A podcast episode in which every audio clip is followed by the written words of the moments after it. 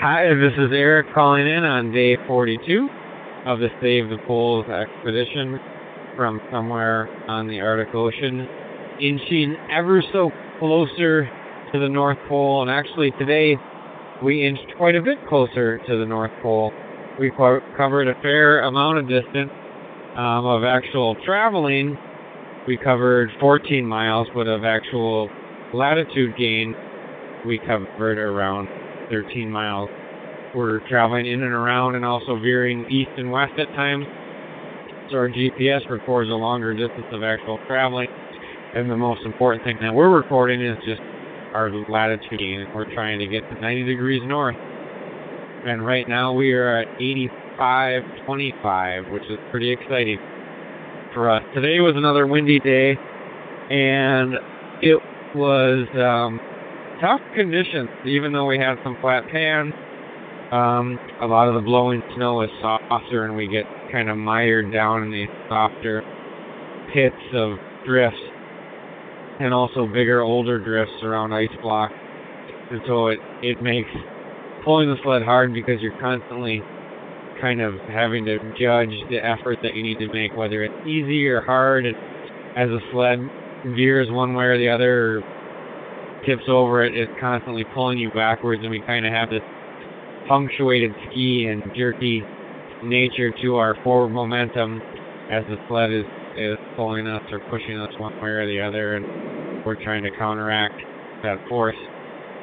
But I was thinking today about how much time we spend outside, and, and basically we're almost outside every day for close to 12 hours.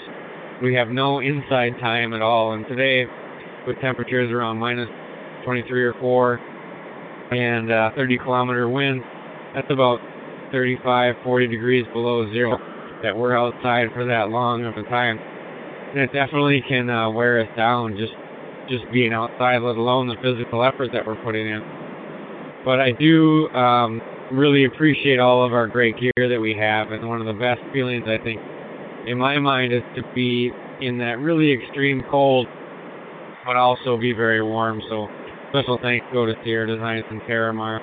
I also wanted to extend a thank you to to uh, Wolf Ridge and Peter Smerud um, for helping out with the Save the Poles science curriculum, as well as Shana Sellers, who wrote it and you can find that on the SaveThePoles.com uh, website.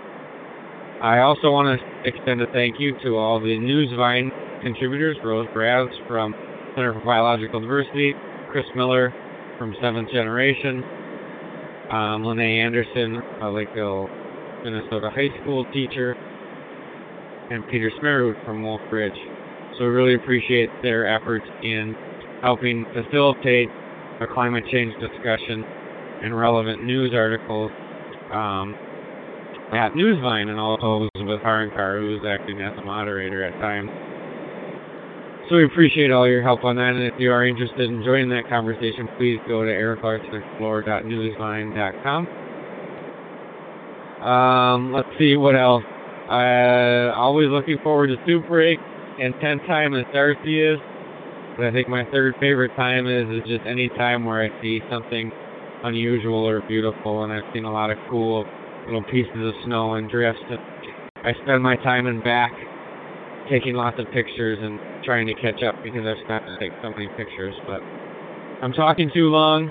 I apologize. It's late, and we need to go to sleep. But uh, thanks everyone for listening and following our adventures. I hope you are doing your part to at least start reducing um, carbon emissions. It doesn't take a lot, just a little. Uh, other than that, remember, it's cool to be cold. If you save the poles, you just might save the planet. Please visit ericlarsenexplorer.com for more information. Thanks, Mel.